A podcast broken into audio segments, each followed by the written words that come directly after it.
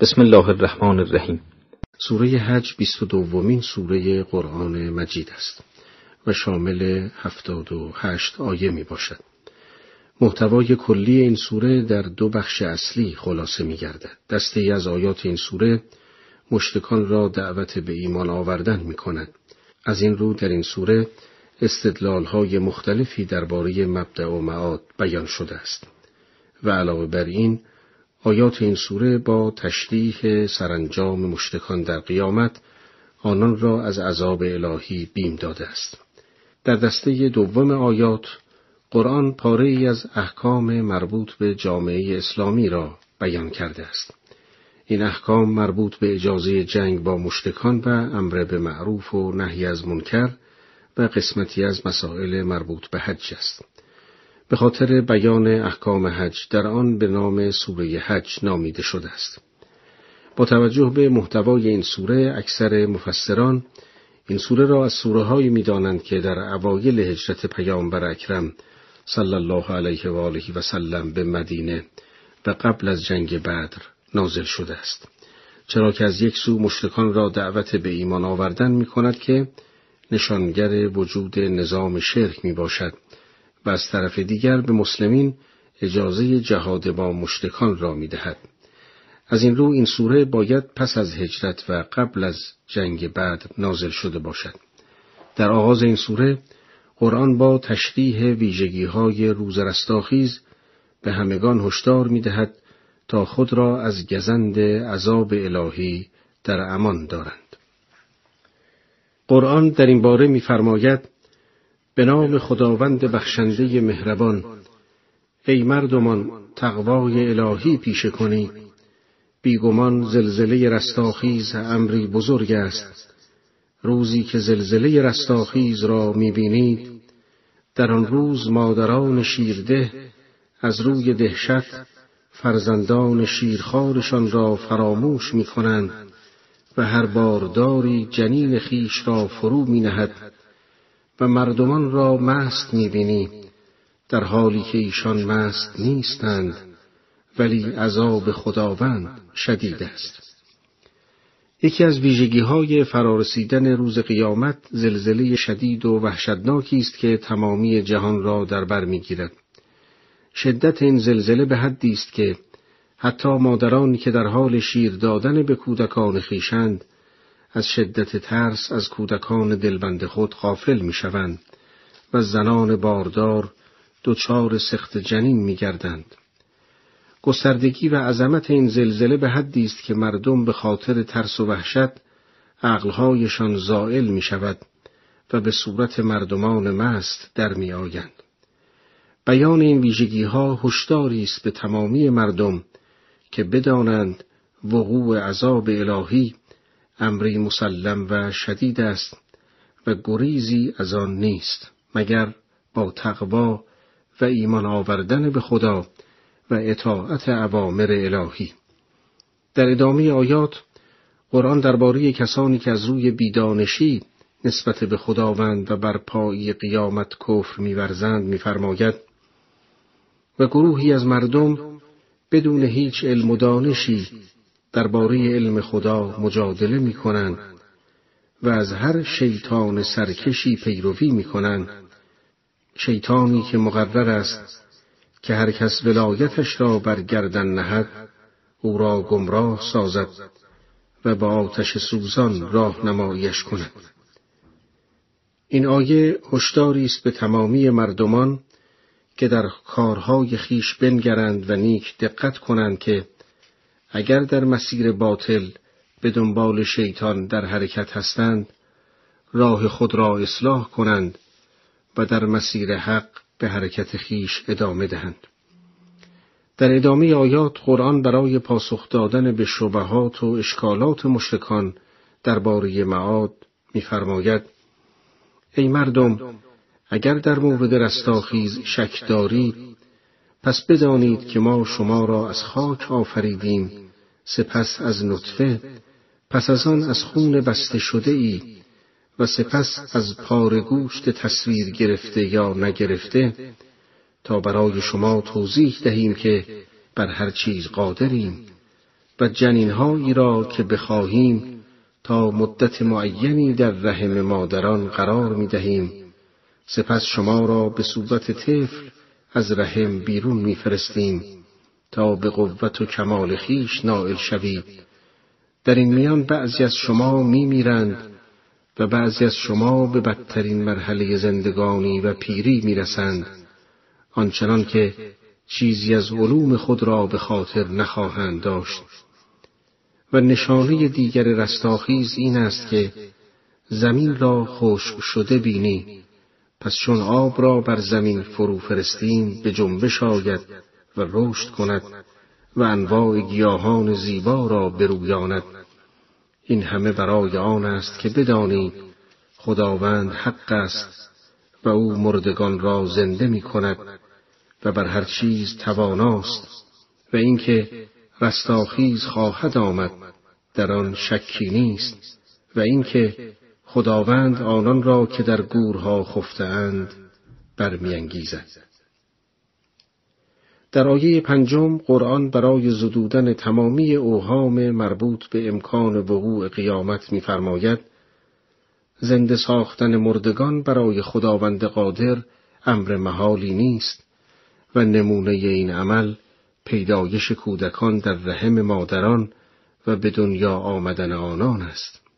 این همه تحت قدرت الهی و به اراده او انجام می‌گیرد و این سیطره حاکمیت الهی تا زمان پیری و مرگ ادامه دارد از طرف دیگر رویش و رشد یک دانه بیجان و تکامل و فزونی یافتن آن تا به حدی که به صورت یک موجود جاندار دارای خصوصیت خاص می گردد، خود نمونه دیگر از جریان رستاخیز است. پیدایش حیات در این دو مثال خود نشان بارزی است از قدرت الهی در زنده ساختن تمامی مردگان در روز قیامت. در ادامه آیات قرآن پس از ارائه شواهد و استدلالهایی در مورد چگونگی برپایی قیامت درباره کسانی که باز هم به انکار می‌پردازند میفرماید و از مردم کسانی که درباره خداوند بدون دانش و بدون هیچ هدایت و کتاب روشنی به مجادله برمیخیزند آنها با تکبر و بیاعتنایی به آیات الهی می‌خواهند مردم را از راه خدا گمراه سازند برای آنها در دنیا رسوایی است و در روز قیامت عذاب آتش سوزان را به آنها میچشانیم و می‌گوییم این نتیجه کارهایی است که تو خود از پیش کرده ای و خداوند هرگز به بندگان ظلم نمی کند. آنچنان که در برنامه قبل شنیدید قرآن در آیات هشتم تا دهم درباره گروهی از مشتکان که بدون هیچ دلیلی معاد و قدرت خداوند در زنده ساختن مردگان را انکار می کردند سخن گفت. در آیات یازدهم تا چهاردهم قرآن درباره گروهی از افراد سست ایمان سخن گفته می‌فرماید و از جمله مردم کسی است که خدا را بر کناری عبادت می کند و اگر آنها را خیری رسد بدان آرام گیرد و اگر دچار آزمایشی گردد به سوی کفر روی برمیگرداند. چون این کسی در دنیا و آخرت زیانکار شده و این زیان آشکاری است. او جز خدا معبودی را می‌خواند که نه زیانی به او میرساند و نه سودی و این نهایت گمراهی است. او از کسی درخواست می کند که زیانش از سودش نزدیکتر است چه بد یاوری است و چه بد همدمی. بیگمان خداوند آن کسان را که ایمان آوردند و کارهای شایسته کردند به بهشتی در می آورد که از پایین دست آن نهرها جاری است آری خداوند هر چرا اراده کند انجام می دهد. در صدر اسلام گروهی از مسلمانان بودند که از ایمانی قوی برخوردار نبودند ملاک این گروه در تشخیص حقانیت اسلام این بود که اگر با ایمان آوردن از نعمتهای مادی به خوبی بهرهمند می شدند و زراعت و تجارت آنان رونق می گرفت خشنود می شدند و به اسلام اعتقاد بیشتری می آفتند. اما اگر در زمانی که اسلام می آوردند دچار قحطی و بیماری و تنگ دستی می شدند از اسلام روی می گرداندند و بار دیگر به شرک می گراییدند. این روش آنان در آیات یازدهم تا چهاردهم مورد بحث قرار گرفته است. قرآن این افراد را زیانکار معرفی می کند. چرا که اینان به جای توجه به دلایل و برهانهای منطقی تنها به سود و زیان خود توجه می کردند و در نتیجه اگر خداوند آنان را دچار فتنه و آزمایشی می کرد روی از اسلام برمیتاختند و خود را گرفتار خشم و غضب الهی در دنیا و آخرت می کردند. در آیات دوازدهم و سیزدهم قرآن برای بیان بطلان روش این گروه می‌فرماید که اگر دلیل روی برتافتن اینان از اسلام ضرر دیدن و دچار بیماری شدن می باشد پس چرا پس از رها کردن اسلام به سراغ بتهای کور و کر می روند و از آنان درخواست برآورده شدن حاجتهایشان را می نمایند. در حالی که این بتها نه تنها قدرت بهرهمند ساختن آنان را ندارند بلکه پرستش بتها باعث هلاکت و عذاب ابدی این افراد سست ایمان می گردد. در آیه چهاردهم قرآن با بیان سرانجام نیک مؤمنان در آخرت این گروه را دعوت می کند که اگر ملاک حقانیت در نزد شما بهرهمندی از مواهب الهی است باز هم باید ایمان آورید چرا که تنها از این راه است که می توان به نعیم ابدی دست یافت در ادامه آیات قرآن به دنبال بحث گذشته بیان می کند که حمایت خداوند از اسلام و پیامبر اکرم صلی الله علیه و آله و سلم امری قطعی است و اگر حوادث به ظاهر ناگواری برای جامعه اسلامی رخ دهد به خاطر آزمایش ایمان مسلمانان است. قرآن در این باره می‌فرماید هر کس گمان دارد که خداوند پیامبرش را در دنیا و آخرت یاری نخواهد کرد و اینک از مشاهده نصرت الهی به خشم آمده است پس ریسمانی به سقف خانه خود بیاویزد و خود را از آن آویزان کند و نفس خود را قطع کند و بنگرد آیا این کار خشم او را فرو می نشاند این چونین ما قرآن را به صورت آیات روشن نازل کردیم و خداوند هر کس را بخواهد هدایت می کند بیگمان آن کسان که ایمان آوردند و آنان که یهودی شدند و سابعان و نصارا و مجوس و مشرکان خداوند در میان آنها روز قیامت داوری می کند به راستی که خداوند بر هر چیز گواه است. در ادامه آیات قرآن بیان می کند تمامی آسمان ها و زمین و آنچه که در بین آنهاست در مقابل خداوند خاضع و ساجدند. اگرچه منحرفان از اسلام به ظاهر از این کار سرباز می‌زنند. قرآن میفرماید ای پیامبر آیا ندیدی تمام کسانی که در آسمان ها و زمین هستند برای خداوند سجده می کنند و خورشید و ماه و ستارگان کوهها درختان و جنبندگان و بسیاری از مردم نیز سجده می کنند اما بسیاری از مردم از این کار عبا دارند. و فرمان عذاب در باری آنها حتمی است. و هر که را خداوند خار سازد کسی او را گرامی نخواهد داشت. بیگمان خدا هر را بخواهد انجام می‌دهد. همان گونه که در آیات مشابه آیه هجدهم متذکر شده ایم تمامی موجودات عالم هستی از این نظر که در تحت سیطره قوانین عالم هستی که از جانب خداوند متعال تنظیم شده است قرار دارند خواه مجبور به اطاعت و پیروی از این قوانین می باشند. این خضوع و تسلیم کامل آنها در برابر ارادی حق و قوانین حاکم بر هستی همان سجود تکوینی آنهاست. در این میان نوع انسان به سبب بهرهمندی از قدرت اختیار و انتخاب علاوه بر اطاعت تکوینی از قوانین هستی که شامل تمامی افراد انسان می باشد قادر است به نحو تشریعی به عبادت خداوند نیز بپردازد و با سجود در پیشگاه حق بندگی خود را اظهار نماید در این مرحله است که گروهی از انسانها که راه ایمان را برگزیدهاند در برابر حق با اختیار خود اظهار بندگی می کنند و گروهی دیگر از این کار عبا کرده و خود را گرفتار عذاب می نمایند. در ادامه آیات قرآن پس از آن که در آیات گذشته مردم را دعوت به ایمان به خدا و روز قیامت نمود درباره سرانجام کافران و مؤمنان سخن گفته می‌فرماید این دو گروه دشمن یکدیگرند و درباره پروردگارشان مخاسمه و جدال کردند. کسانی که کافر شدند لباسهایی از آتش برای آنها بریده شده و آب جوشان بر سر آنها فرو میریزند. با آن آب جوشان درون و برونشان گداخته می شود و برای عذاب آنها گرزهایی از آهن است. هر زمان که بخواهند به خاطر غم و اندوه از دوزخ بدرایند بدان بازگردانیده می شوند و به آنان گفته می شود عذاب آتش سوزان را بچشید. در آیات گذشته قرآن سرانجام شوم کافران را بیان فرمود.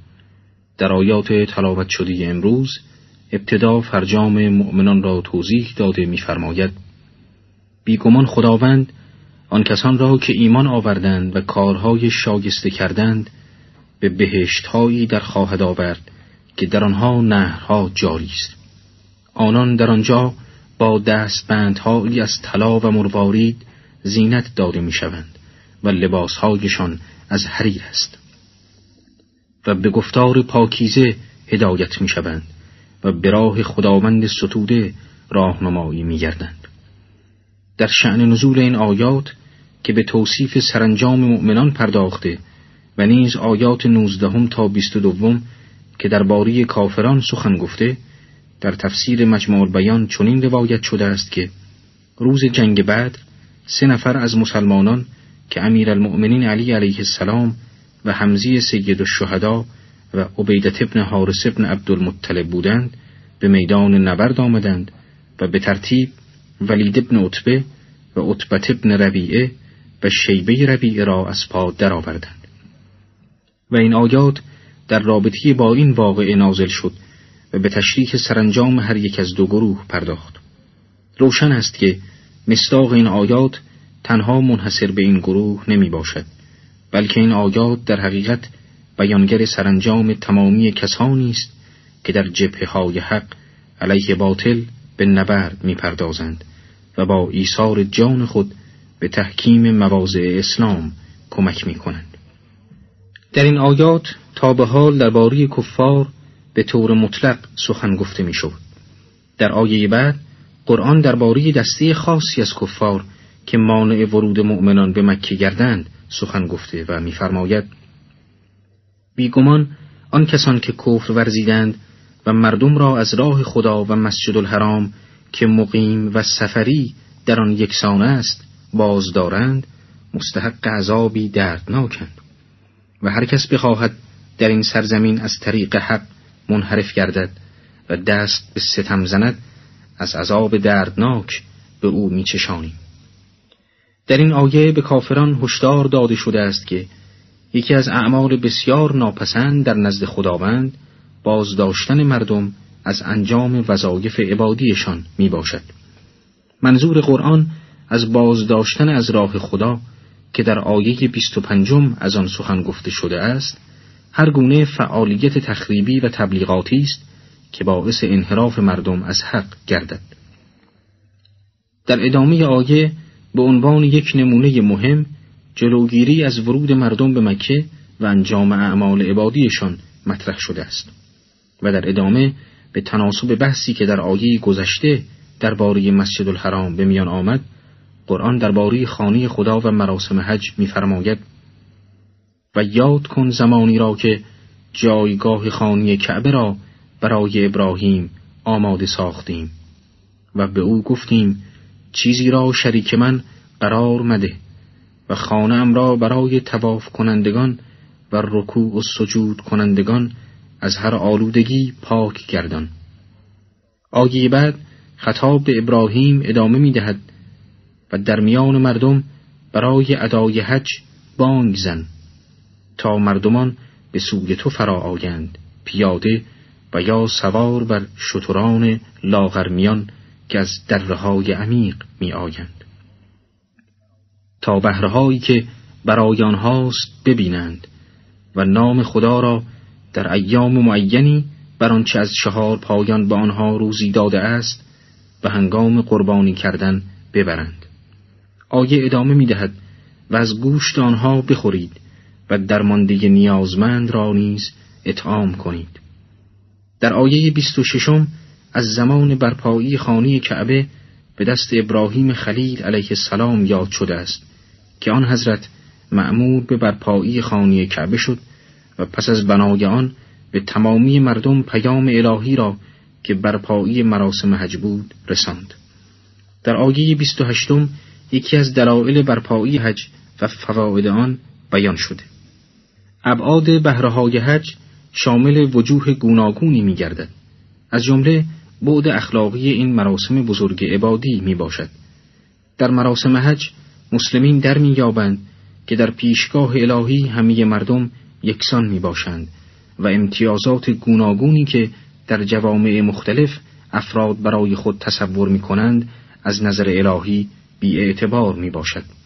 چرا که می بینیم در مراسم حج سیاه و سفید، عرب و غیر عرب، ثروتمند و فقیر و همه گروه های مختلف باید امتیازات ظاهری خود را به کناری نهند و به طور یکسان و با پوششی برابر در این مراسم شرکت جویند که این خود نشان دهنده بیاعتباری این ارزش ها در پیشگاه الهی است و اینکه اگر امتیازی هست تنها در کسرت عبادت و اطاعت و تقوا می باشد از نظر سیاسی نیز حج دارای فواید زیادی است چرا که باعث وحدت صفوف مسلمین که از ملیت های گوناگون می باشند می گردد و از رشد تعصبات نژادی و ملی در میان جوامع اسلامی جلوگیری می کند. در آیه 28 یکی از احکام حج نیز بیان شده است که عبارت از انجام قربانی پس از پایان روزهای مراسم حج می باشد. در ادامه آیات قرآن احکام دیگری از مراسم حج را بیان کرده و می‌فرماید بعد از مراسم قربانی باید آلودگی ها را از خود برطرف سازند و به نظرهای خود وفا کنند و بر گرد این خانه کهن تواف کنند. اعمال حج چنین است و هر کس برنامه های الهی را بزرگ دارد نزد پروردگارش برای او بهتر است. و چهار پایان برای شما حلال شده مگر آنچه برایتان خوانده شود؟ پس از پلیدی های بتان اجتناب کنید و از سخن بی اساس بپرهیزید. در آیه 29 دو حکم از احکام حج بیان شده است.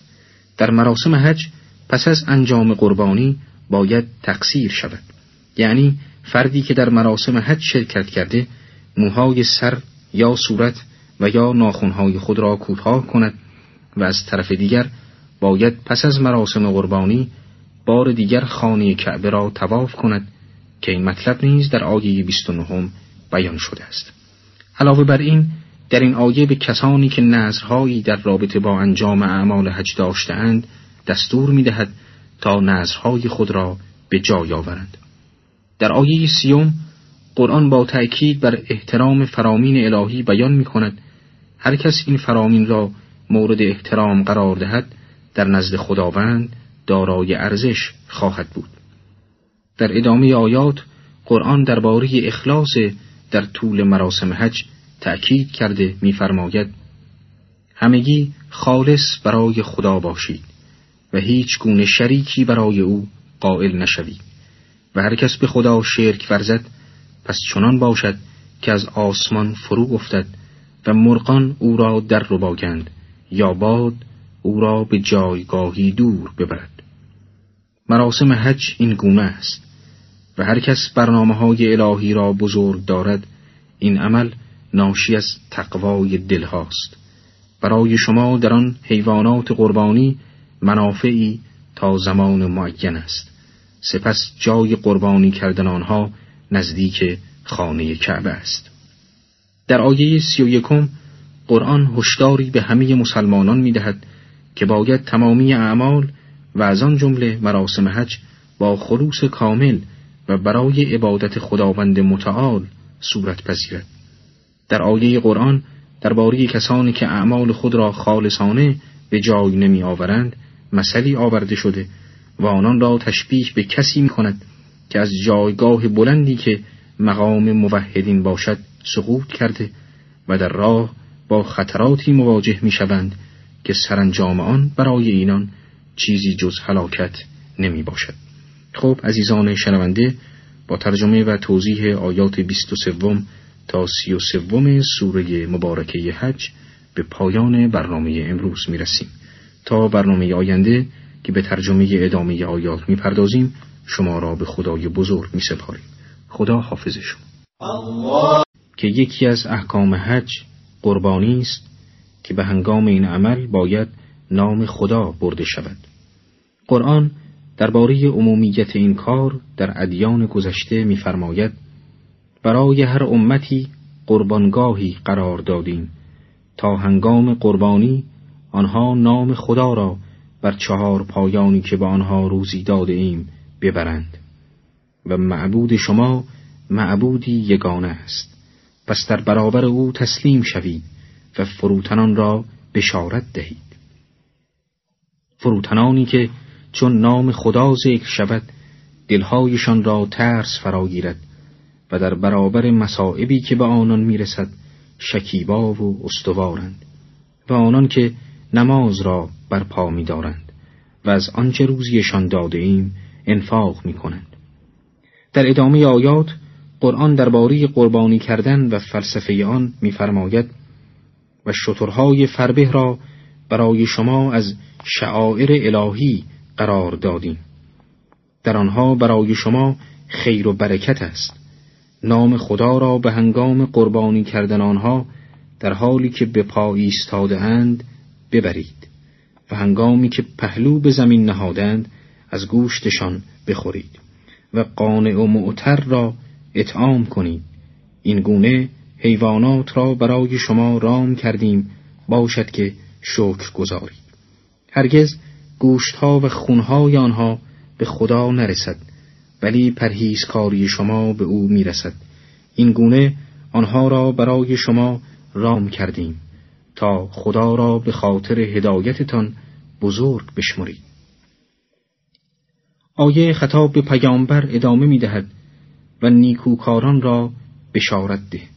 بیگمان خداوند از مؤمنان دفاع می کند و خداوند هیچ خیانتکار ناسپاسی را دوست ندارد در آیه سی و ششم قرآن فلسفی قربانی کردن را بیان می کند.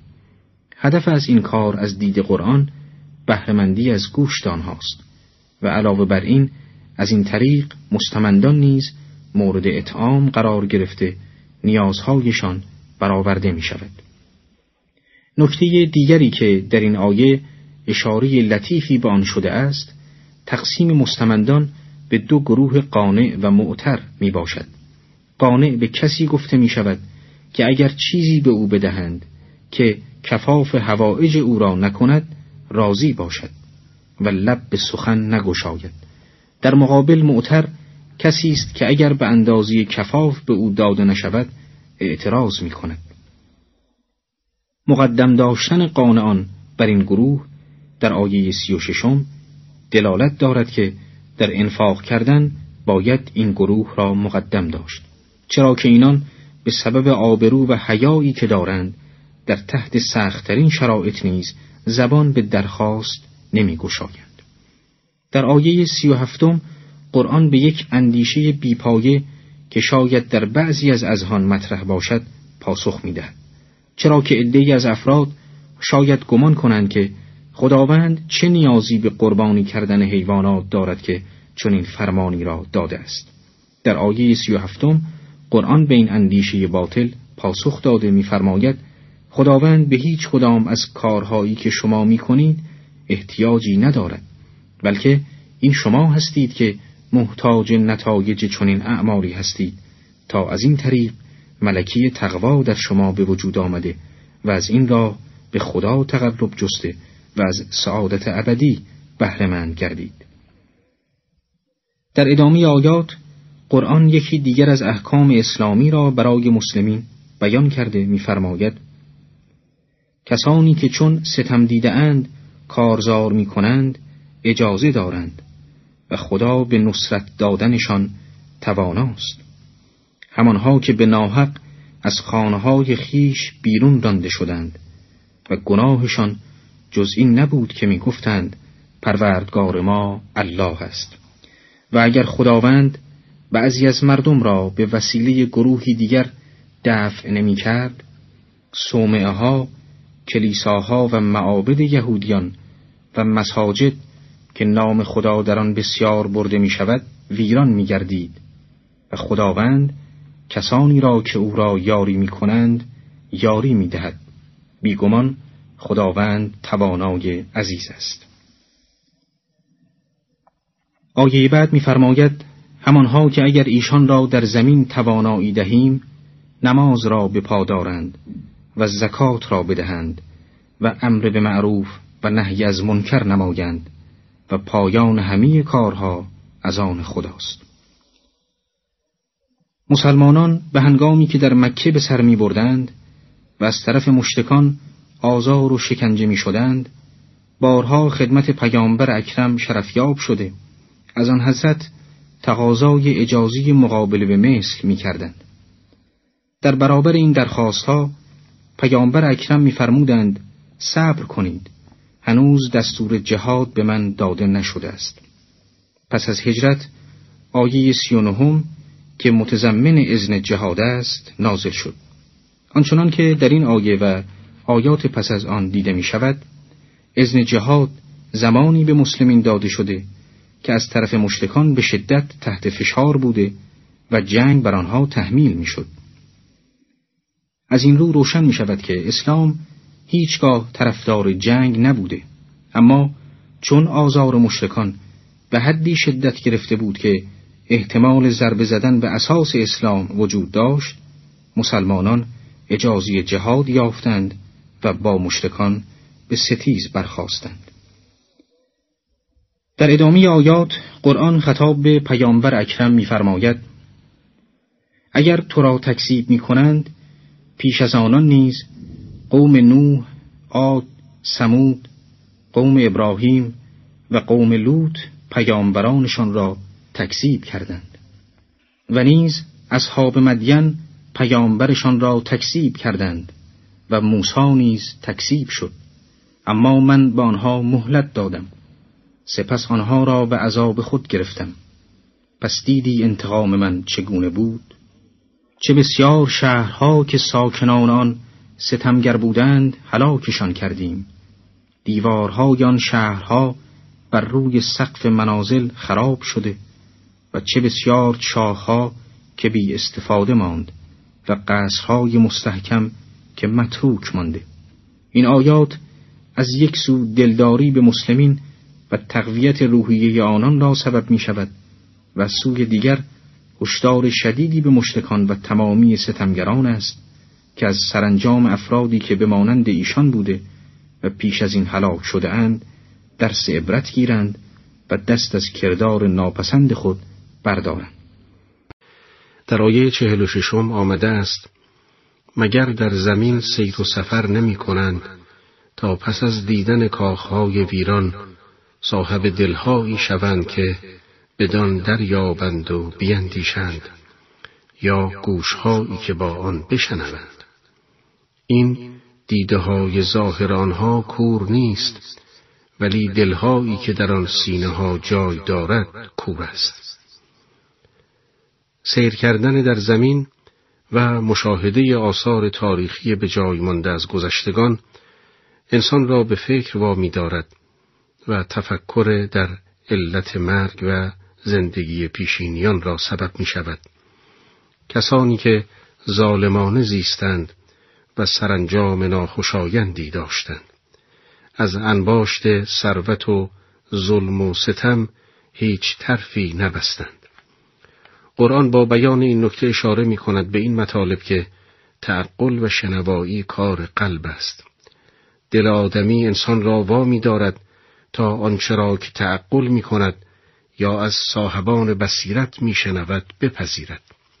به همین جهت در آخر فرمود چشمها کور نمی شوند بلکه کوری حقیقی کوری دلهاست. در آیات چهل و هفتم و چهل و هشتم می‌خوانیم کافران از سر استهزا از تو می‌خواهند که آن عذاب را هرچه زودتر به دیشان بنمایی. اما خدا هرگز از وعده خود تخلف نمی کند و نزد پروردگار تو یک روز برابر با هزار سال از آن سال هاست که شما برمی شمارید و بسا مردم شهر ستمکار که مهلتش دادم و سپس آنها را به کیفر خود گرفتم و بازگشت همه به سوی من است. ساعت و روز و سال برای خدا یکسان است. به شهادت اینکه چه بسیار از شهرها و آبادیهایی که مردم آن ستمگر بودند و ما مهلتشان دادیم و پس از اتمام مهلت به عذابشان رساندیم. علت عدم تعجیل در عذاب این است که همه به سوی من باز میگردید. یعنی وقتی بازگشت به سوی من است دیگر جای عجله نیست. نکته مهم استفاده از زمیر من در آیه شریف است تا بفهماند دشمنی با پیامبر دشمنی با خداست. در آیات چهل و نهم تا پنجاه و یکم آمده است ای رسول ما بگو من برای شما هشدار دهنده آشکارم و زامن هدایت نیستم. حال آنان که ایمان آورند و عمل صالح کنند از بخشایش و روزی فراوان برخوردار خواهند بود. و کسانی که به خیال شکست ما با آیات ما درافتند اهل دوزخند آیه پنجاه و یکم متوجه کفر و آثار سوان می شود و میفرماید کافرانی که برای تخریب و محو آیات ما تلاش کردند و چنین پنداشتند که می توانند بر اراده ما غالب شوند اصحاب دوزخند که از همنشینی با آنان و از عذاب جهنم خلاصی ندارند. در آیه پنجاه و دوم می‌خوانیم و پیش از تو ای رسول ما هیچ رسول و هیچ پیامبری را نفرستادیم مگر که هرگاه تحقق اهداف خود را آرزو می کرد شیطان در برابر آرزوی او مانعی پیش می آورد. اما خداوند آنچه را که شیطان پیش می آورد محو می سازد و آیات خود را تثبیت می کند و خدا دانایی حکیم است. تمنا به معنای آرزوست و توضیح چنین است که ما قبل از تو ای پیامبر هیچ رسولی را نفرستادیم مگر که هر وقت آرزو می کرد تا فرصتهای پیشرفت ایجاد شود و مردم ایمان بیاورند شیطان مردم را نسبت به راه و روش او وسوسه می کرد و ستمکاران را علیه پیامبر زمانه تحریک می کرد اما سرانجام خدا تحرکات شیطانی را نابود و آیات خود را پایدار می ساخت. بعضی از مفسران تمنا را در آیه شریفه به معنای تلاوت نقل کردند. بنابراین توضیح آیه چنین می شود که ای رسول ما قبل از تو هیچ پیامبری را نفرستادیم مگر که وقتی آیات خدا را تلاوت می کرد شیطان در دل مردم شبه می افکند و با وسوسه ایمان مؤمنان را لرزان می ساخت اما خدا کار شیطان را باطل و پیامبرش را عاقبت موفق می کرد. در آیه پنجاه و سوم آمده است آزادی شیطان از بهر آن است که خداوند القاعات شیطان را وسیله ای سازد برای آزمایش بیمار دلان و سنگ دلان و البته که ستمکاران در نهایت ستیز جویند. فرق میان بیمار دل و سنگ دل این است که بیمار دل زود حق را می‌فهمد اما دیر به آن معتقد می شود. اما سنگ دل هم دیر حقیقت را می‌فهمد و هم دیر به آن معتقد می شود که در آیه شریفه منظور از سنگدلان افراد معاند و منکران فرصت طلبند. در آیه پنجاه و چهارم آمده است محو القاعات شیطان و تثبیت آیات الهی از بهر آن است که آنان که از دانش برخوردار گشتهاند بدانند که وحی حق است و از جانب پروردگار توست و بدان ایمان آرند و دلهاشان در برابر آن نرم خاضع شود و به راستی که خداوند راهنمای مؤمنان به سوی راه راست است. از آیه قبل فهمیده شد که خدا آنچه را شیطان القا می کند نسخ کرده و سپس آیات خود را در دلها جایگزین می سازد تا القاعات شیطان را مایه آزمایش دلان و دلان قرار دهد. در آیه شریفه پنجاه و چهارم قرآن به بیان این نکته می پردازد که این نسخ و تحکیم آیات مایه فهم و ایمان افزونتر مؤمنان است. خدا مؤمنان حق طلب را تنها نمی‌گذارد و آنان را قدم به قدم به سوی سرات مستقیم هدایت می کند. در آیات پنجاه و پنجم و پنجاه و ششم آمده است و البته کافران همچنان از فرارسیدن قیامت در تردیدند تا آنکه قیامت ناگهان بر آنان فرا رسد یا عذاب روزی بی فردا روزی که جبران گذشته را ندارد به سراغشان آید. آن روز فرمان روایی از آن خداست.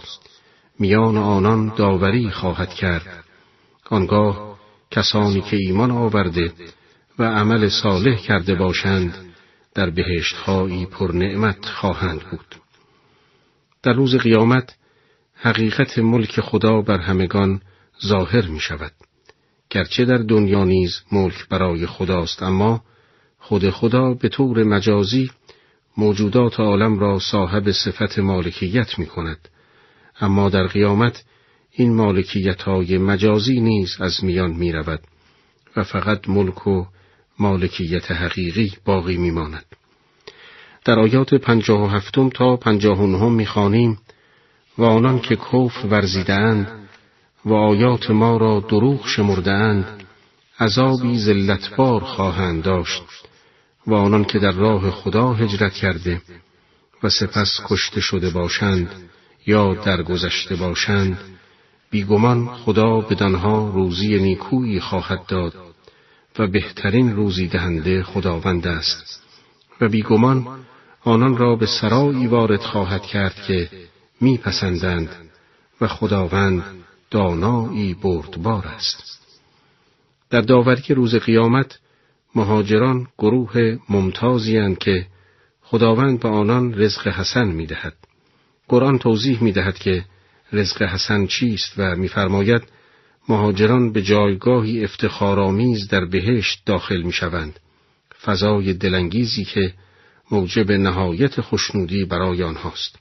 در آیات شستم تا شست و دوم آمده است آری اگر کسی به همان اندازه که بر او عقوبت رفته عقوبت کند و باز مورد ستم قرار گیرد حتما خداوند یاریش خواهد کرد و خداوند بخشنده ای آمرزگار است. این از آن روست که خداوند شب را درون روز و روز را درون شب در میآورد و خداوند شنوایی بیناست. نیز از آن روست که خداوند حق است و جز او هر چه خوانند باطل و خداوند همان والای بزرگ است. اگر می‌بینید لشکریان حق پیروز می‌شوند و یاران باطل عقب نشینی می‌کنند به این دلیل است که خدا خودش حق است.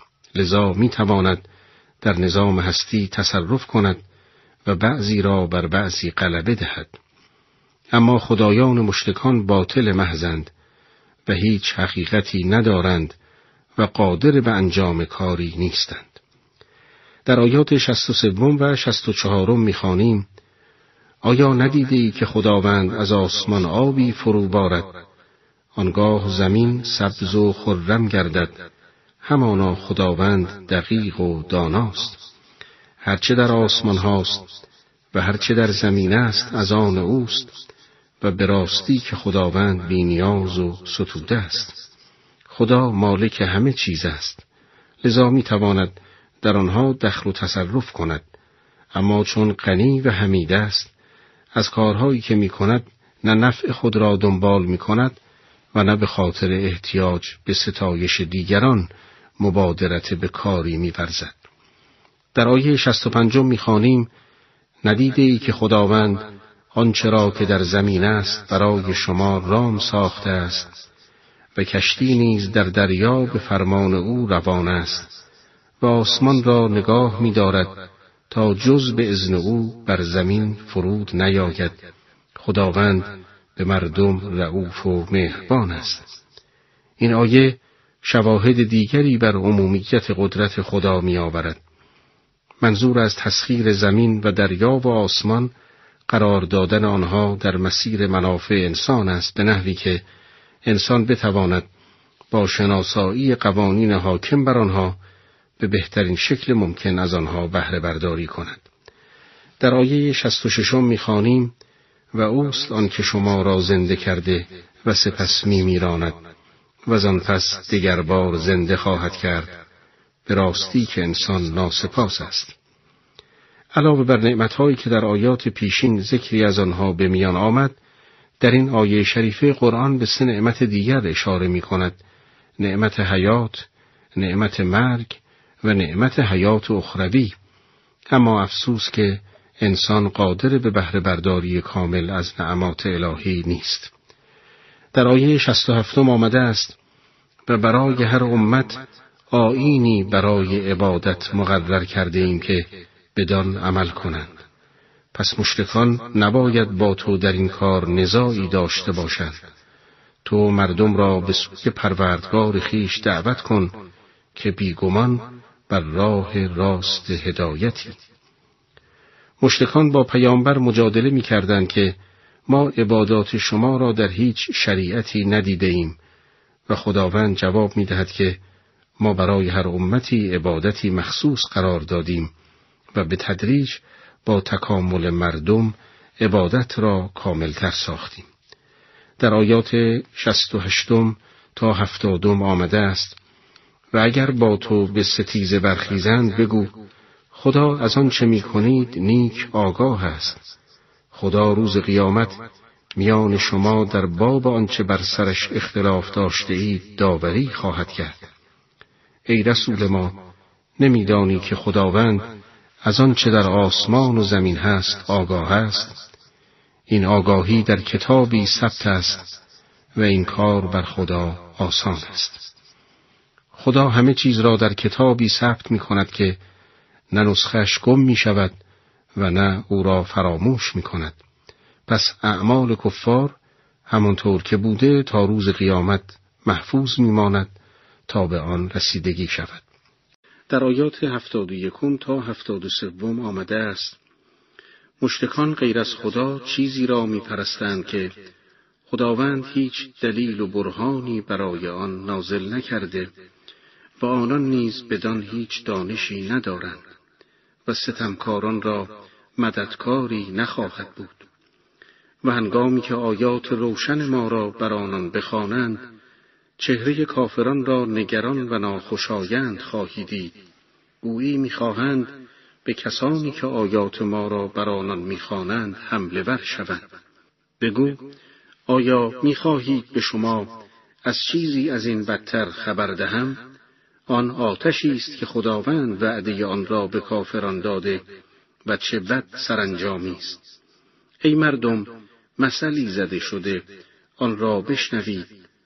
آنها که غیر از خدا می پرستید هرگز مگسی هم خلق نتوانند کرد. هرچند دست به دست هم دهند. و اگر آن مگس چیزی از آنان برو باید آن را از او باز نتوانند ستاند. آری خواهنده ناتوان خواسته ناچیز است. زعفت طالب و المطلوب خداوند آیه هفتاد و سوم استدلال ساده ای را مطرح می کند که در عین سادگی مشتکان را با افکار موهومشان محکوم می کند. قرآن میفرماید معبودان دروغین قادر به آفرینش یک موجود ضعیف نیستند و از آن ساده تر اگر مگس چیزی از آنان برو باید نمی توانند آن را پس بگیرند پس چگونه خدایانی را که قادر به تدبیر ساده ترین امور نیستند عبادت می کنید. در آیه هفتاد و چهارم به نیروی عظیم الهی اشاره می کند و میفرماید آنان چنان که باید قدر و منزلت خدای را نشناختند. خدا بیگمان توانایی پیروزمند است. در آیه هفتاد و پنجم سخن خدا را در خصوص نبوت میشنویم.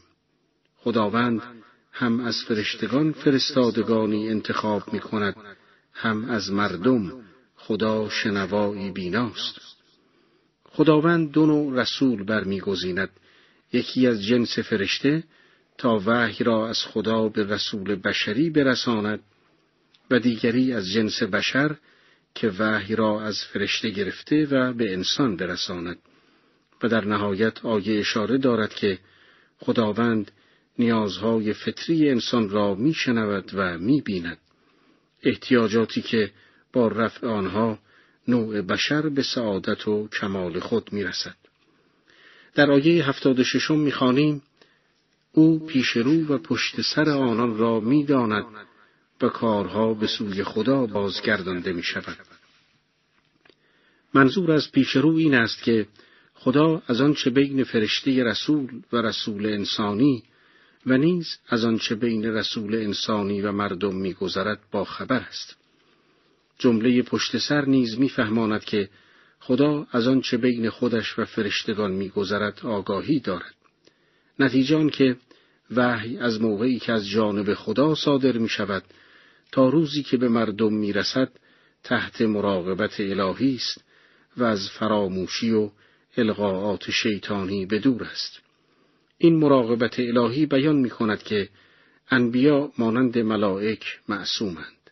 معصوم در حفظ و ابلاغ سخن خدا. در آیه هفتاد و هفتم می خانیم شما که ایمان آورده اید رکوع کنید و به سجده درایید و پروردگارتان را عبادت کنید و نکوکاری کنید باشد که رستگار شوید این آیه به طور اجمال دستور به پاسداری و سیانت شرایع اسلامی می دهد. مراد از کار خیر در آیه شریفه اعمالی است که سعادت افراد و جامعه وابسته به آنهاست مانند سله رحم یا قرض الحسنه و غیره در آخرین آیه سوره شریفه حج آمده است و در راه خدا چنان که باید جهاد کنید او شما را برگزیده است و در این دین که آیین پدر شما ابراهیم است هیچ سختی بر شما روا نداشته. او شما را هم پیش از این و هم در این قرآن مسلمان نامید تا پیامبر گواه و نمونه شما باشد و شما گواه و نمونه مردم. پس نماز برپای دارید و زکات دهید و به خدا متوسل شوید. مولایتان اوست. پس خوب سرپرست و خوب یاوری است. اسلام شریعتی است آسان که در آن کار سنگین و تکلیف مشقتبار برای مردم نیست چون احکامش کاملا با فطرت انسان هماهنگ است. سپس آیه می‌فرماید این دین همان آیین پدر شما ابراهیم است. ابراهیم را پدر مسلمین می‌خواند چون او اولین کسی بود که برای خدا اسلام آورد از آیات 131 و 36 سوره شریفه بقره فهمیده می شود همه مسلمانان دنیا از هر جا که باشند فرزندان اوگند. سپس آیه شریفه متذکر می شود خدا در کتب پیشین و در قرآن شما را مسلمان نامید به این علت که پیامبر گواه بر اعمال شما باشد و شما هم گواه بر مردم. اکنون که چنین است شما نیز در مقابل این امتیازات در همه احوال به خدا تمسک جویید و در هیچ حالی از او قطع رابطه نکنید.